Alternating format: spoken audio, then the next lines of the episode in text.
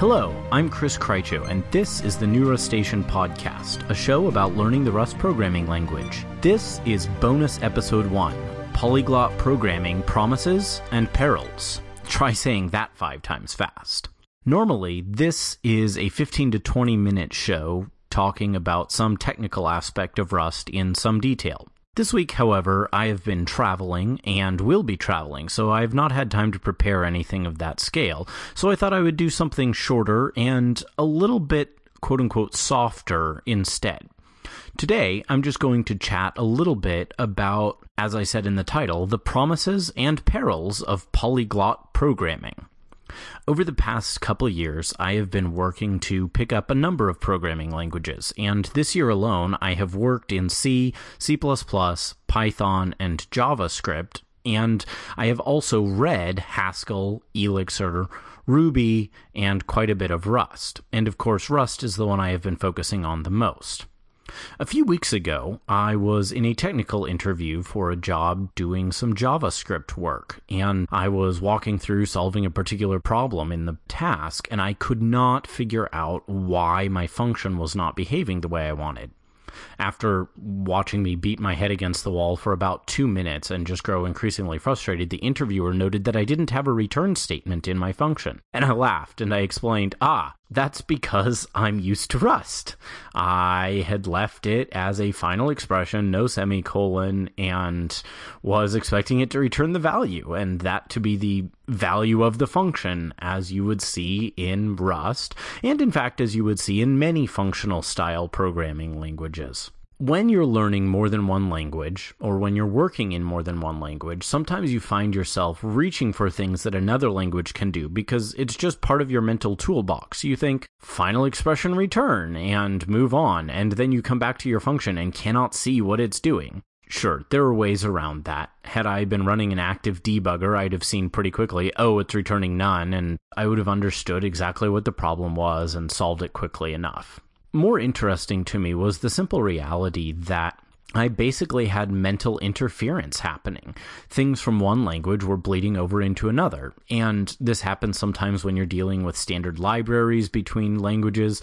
I have often had to say, now, wait, is it len or length, and is it attached to the object, or do you call it on the object when thinking about JavaScript arrays and Python arrays? Because, well, I go back and forth between the two quite regularly, and every time I use the length of an array, I have to think and pause rather than just doing instinctively. Whereas when I'm in C, it's different enough and the library is different enough that I know what's going on, and among other things, I know that there isn't a convenient way to access the length of some kinds of arrays. So the short takeaway here is simply that there is difficulty that comes with learning multiple languages and using multiple languages at the same time. However, there is also a great deal of promise in it, because the ways you learn to think as you tackle a new language, especially one that is outside the paradigm to which you're accustomed, can then filter back over in helpful ways too.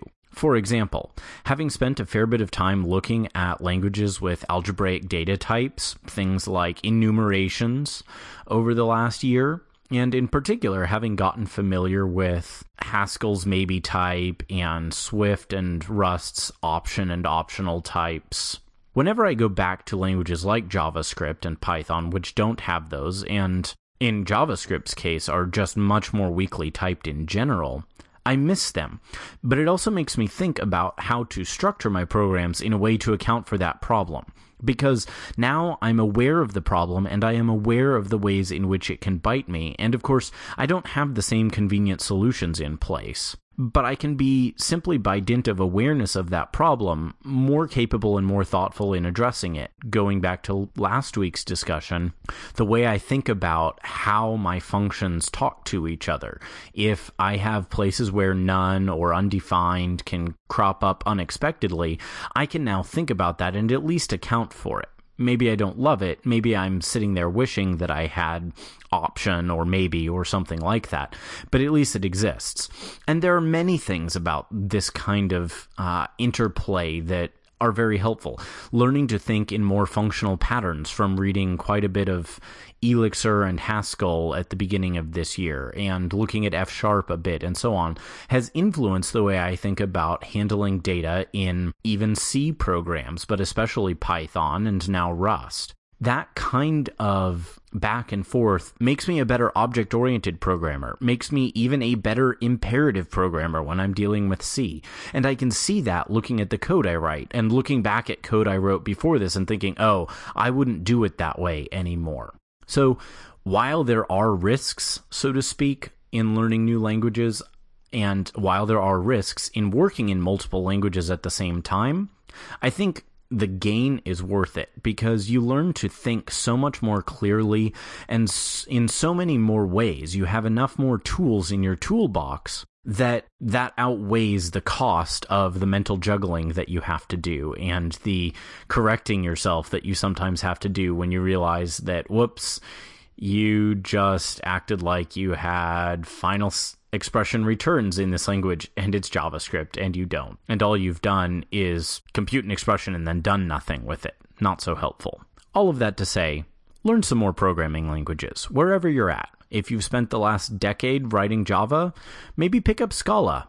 You won't have some of the mental interference from standard library problems that I've had switching between Python and JavaScript, but you'll have a chance to learn something that is very different in its paradigm from what you've been doing, and that will make you a better Java developer. Same thing with C sharp and F sharp, same thing with Ruby and Elixir.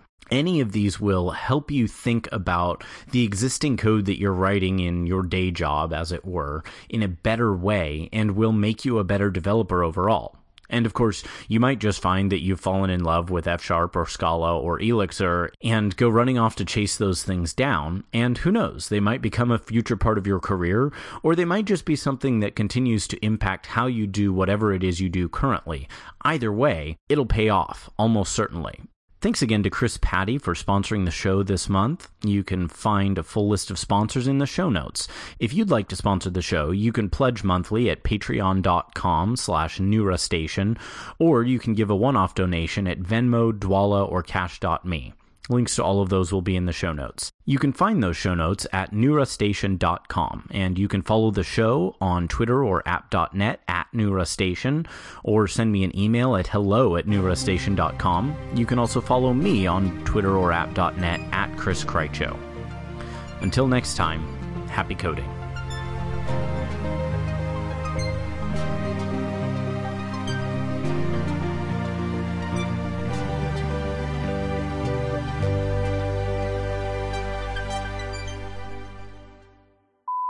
This is bonus episode one, Polyglot, Polyglot Programming Promises and Polyglot Programming Promises and This is bonus episode one, Polyglot Programming Promises, Polyglot Programming Pro, Polyglot Programming Promises and Perils. Try saying that five times fast. Well, I just did.